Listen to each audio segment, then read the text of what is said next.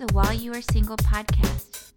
OJ Tokes' new, revised, and updated book, While You Are Single A Guide to Finding and Keeping the Right Mate for Your Life, is now available.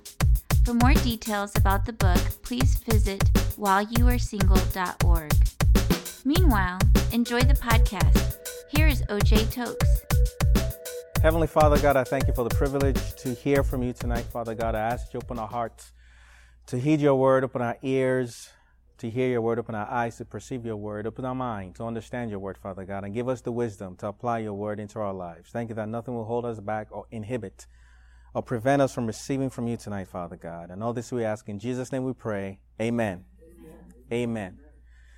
We're talking about on your mark, get set set for whatever it is you are believing God for, whatever God has for you. A lot of times when it comes to receiving from God, we focus a lot, some, if not most of us, we focus a lot on what I like to call the pros of God. When I say pros, I mean things that start with the words P R O.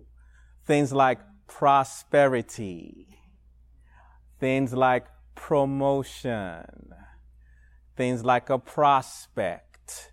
If you're a business person, your product, you want it to, uh, to sell and all that kind of stuff. And that's good and well. But for those pros to come into fruition, for them to manifest, there's another pro that we often overlook, ignore, or are not aware of that pro is a process. There's a process to everything. And we can get a glimpse of this process in 1 Thessalonians chapter 5 verse 23. 1 Thessalonians chapter 5 verse 23 and I'm quoting paraphrasing from the New King James version. It says something like this. Now May the God of peace himself sanctify you completely, and may your whole spirit, soul, and body be preserved blameless until the coming of Christ. Now, everybody say now. now. Not tomorrow, not next week, not in three years' time. It says now May the God of peace himself, everybody say himself. himself. There are certain things that God wants to do for you himself. Everyone note that. There are certain things that God wants to do for you himself. One of those things is, if you so desire, give you a mate. You see, God can allow you to choose your own toothbrush. God can allow you to choose your own shoes. I know there are some people who are deeply spiritual and pray to God to direct them to every single thing they want. That's good and well. But how many of you know that if you chose the wrong toothbrush, that's not going to derail your life or bankrupt your business? You could just buy another toothbrush, right? If you choose the wrong shoes, okay, so it might mess with your toes a little bit, but it's not going to derail your life, right? But if you choose the wrong business partner or choose the wrong spouse, how many of you know that you are probably going to have a lot of chaos and drama in your life? There are certain things God wants to do himself. For example, remember the story of Adam and Eve. I'm going to spend a lot of time there tonight. The Bible talks about how God watched Adam give names to the animals. So basically, God kind of had a hands-off approach. He just kind of stepped back and he watched Adam give names to the animals. And the Bible says whatever he called them, that was their name. God did not mess with that. But when it came time for the spouse, God didn't step back. He didn't have a hands-off approach. He had a hands-on approach. He stepped forward and said, okay, I got this because there are certain things God wants to do himself. He put Adam to sleep to let us know he had nothing whatsoever to do with the spouse God brought to him. God dealt with it himself because there's certain things God wants to do for you himself. The other thing that God wants to do for you himself is to sanctify you, To sanctify simply means to make holy. Being holy is not something we do. It is something God does through us. He is the one that makes us holy. Other words that describe the word sanctify are set apart, uh, wash, cleanse, purify, consecrate. Those are other words for the word sanctify, okay? Now, the verse says, May the God of peace himself sanctify you completely. It didn't say, May God sanctify you, period. It says, sanctify you completely, which suggests that it's possible for God to sanctify us incompletely.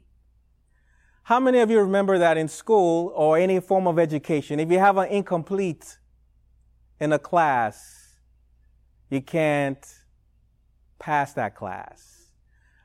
An incomplete can prevent you from graduating. An incomplete can prevent you from receiving your diploma or your certificate along the same lines with God's plan, if you have an incomplete with regard to the process He's taking you through, it can prevent you from receiving your marriage certificate. Now, don't misunderstand me. You might get one in Las Vegas, but how valid is that and how long will that last? We're talking about a marriage certificate from God. We have to allow Him to sanctify us completely. Now, when God sanctifies us completely or sets us apart completely, the result is being whole. That's why the scripture says, May God Himself sanctify you completely and may you're whole. Because wholeness is the result of complete sanctification. If we don't let God sanctify us completely, we're going to have holes. Instead of being whole, we're going to have holes. So in order for God to close those holes and stop those holes, He has to sanctify us completely so that He can bring us to where He wants us to go and give us the things He wants to give us. The process I'm referring to is a process of sanctification. And to get some more clarity about this, sanctification is a process everybody goes through, and it's not a process that is only limited to getting married. It's whatever it is you are believing from God. It's a process we all go through. And to get a clearer understanding of sanctification, I'm going to focus on one of the words that sanctify means and which is set apart. When we split the word set apart, we're left with the word set and apart. I'm really going to focus on the word set. We know what apart means, okay? We're going to look at the word set. Set is a loaded word. It means different things to different people at different times. But for the sake of what I'm discussing tonight, we're going to look at five uh, synonyms or different meaning of the word set. Number one, the word set means to put, place, position, or move. Put, place, position, or move. For example, I just put, placed, positioned, moved this chair here. In other words, I set it here apart from there. Everybody got that? Okay. The second meaning of the word set is to cause to rest. To cause to rest. For example, right now this chair is in a state of motion. It's moving, right? It's in motion, right? Okay. I cause it to rest right there. So it means to cause to rest. The third meaning of the word set is to fill in or fill up. Fill in or fill up. Some of you ladies may be familiar with this concept. Think of a diamond ring. If you take the diamond out of the ring, guess what? There's a hole in the ring, right? The process of putting that diamond in that hole is called setting. That's why you hear diamond set among stones. So that diamond is filling in or filling up that hole. Okay? So it's to fill in or fill up. The fourth uh, word that describes set is to fix or to adjust. To fix or to adjust. Has anyone ever dislocated a bone or fractured a bone or something like that? Well, usually when someone fractures a bone, dislocates a bone or whatever, the doctor puts their, that part of their body in a cast. The cast is put around, maybe it's a leg, it's put around the leg so that the bone that was fractured or dislocated can readjust itself. The process where that bone that was fractured or uh, dislocated, the process where it readjusts itself is called setting. So it's fixing or adjusting itself, okay? So to set also means to fix or to adjust. And finally, to set means to prepare. To prepare. Somebody set this room for our service tonight. So these chairs were set or prepared for the service tonight. So in other words, before God can pair you, He has to prepare you. Okay? So once again, the five meanings of the word set is number one, to put, place, position, or move. Number two, to cause to rest. Number three, to fill in or fill up. Number four, to fix or to adjust. And number five, to cause to rest. Now we're going to travel to the book of Genesis, chapter 2. We're going to look at verses 7, 8, 21, and 22. I told you everybody goes through this process. Adam went through this process before he got Eve, and we're going to look at that. We're going to dissect that story and see how Adam had to go through that process to get Eve. Okay? So in Genesis chapter 2 verse 7, I'm paraphrasing right now, says something like, God formed man from the dust of the ground and breathed into his nostrils the breath of life and he became a living being. Then in verse 8, the Bible says, God planted a garden in the east, in Eden, and there he put the man. I don't know about you guys, but I thought Adam was created in the Garden of Eden. He wasn't. If he was, God would not be putting him there. He was created outside the Garden of Eden. And in Genesis chapter 2, verse 8, God put him in the Garden of Eden. This is something God did. This is before Eve. Now, notice what was happening with Adam way before Eve showed up. So God took him from the dust of the ground and put, placed, positioned, moved Adam into the Garden of Eden from the dust of the ground. God set him apart from the dust and put him in the Garden of Eden. The difference between where Adam came from and where God placed him is very significant. He came from the dust. Dust is dirt.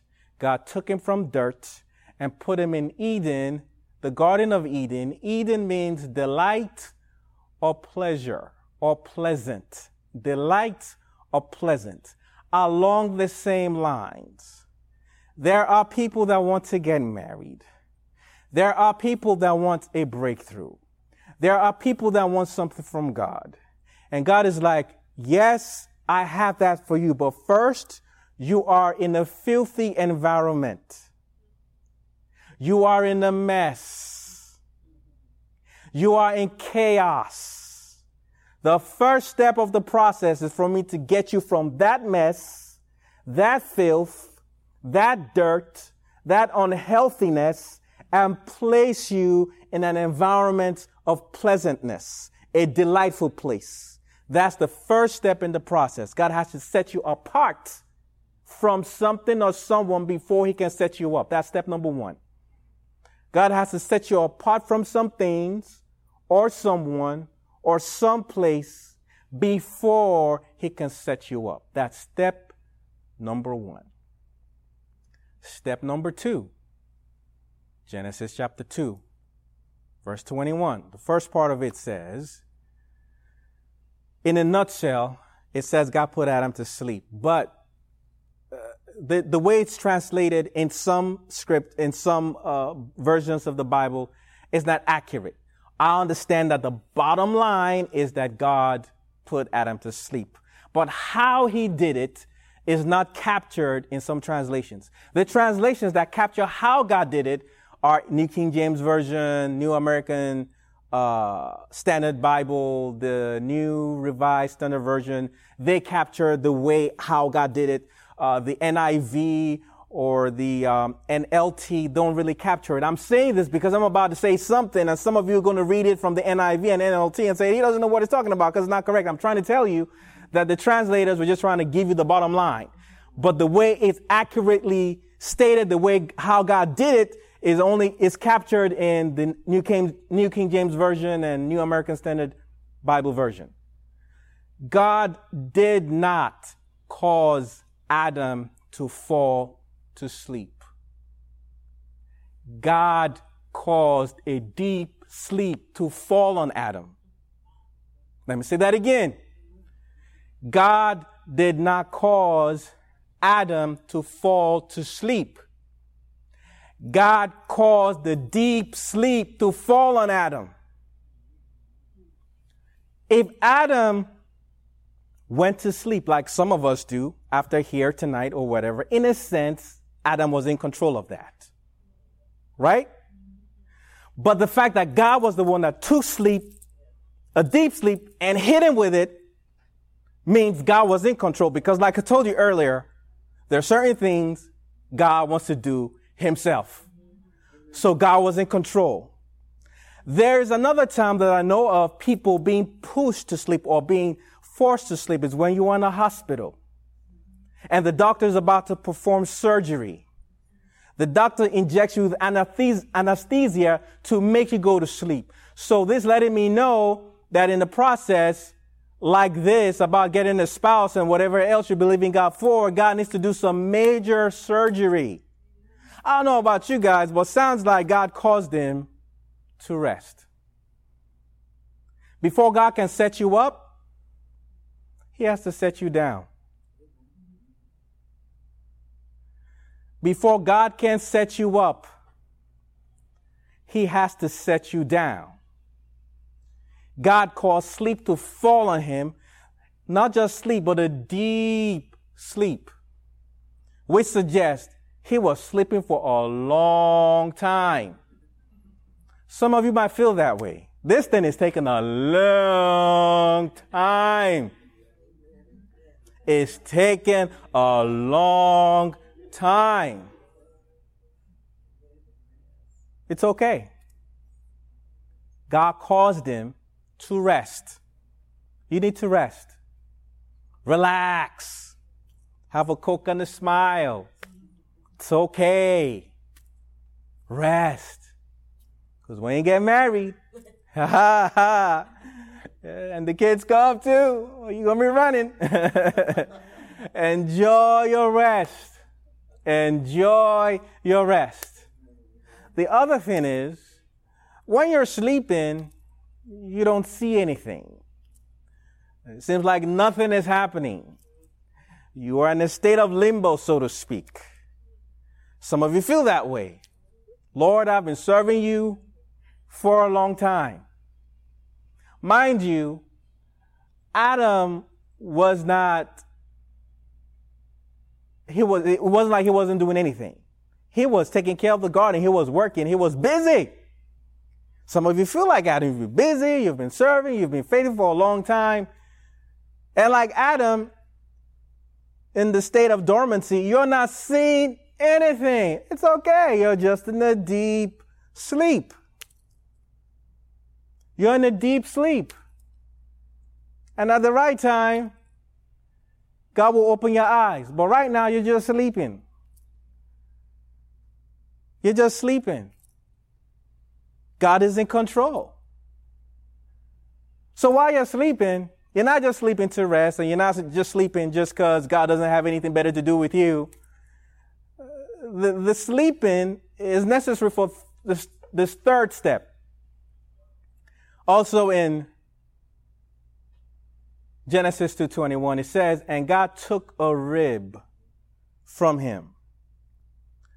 Before God can set you up, not only does he have to set you apart from something or someone or someplace, not only does he have to set you down, he has to set things apart from you. Yes, God takes you out of something, but He needs to take things out of you.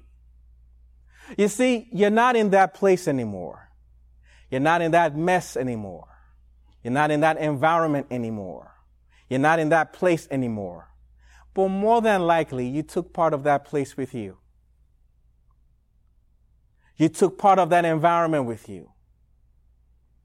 And what you took with you is going to mess up what or who God is bringing to you. So God first took you out of that mess and you're resting and God's like, okay, I need to surgically remove things from you. This third step is exposure. He needs to expose things and take them out because those things will mess up who or what God is trying to bring to you. He needs to heal you. God took a rib out of him.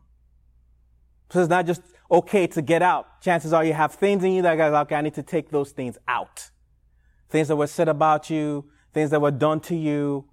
And a lot of times we don't know these things exist until you get into a relationship. Relationships are one of those things that bring things out. You don't even, you don't even know that we're there.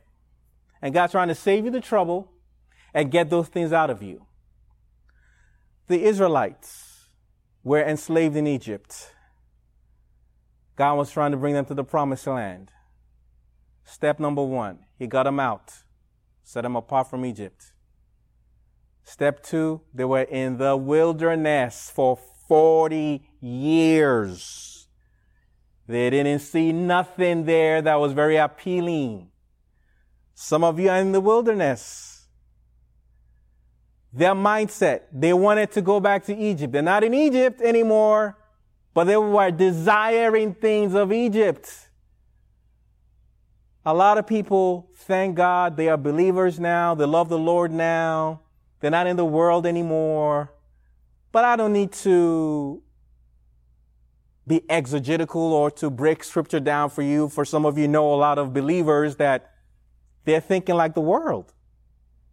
Even in about, about relationships, their mindset about being in relationship is like what they were used to. They have the same approach, the same thinking, the same mindset. And God's like, no, no, no, no, no. That's not how we flow in the kingdom. We need to change all of that. We need to change all of that. So God pulls you out, causes you to rest to pull things out of you.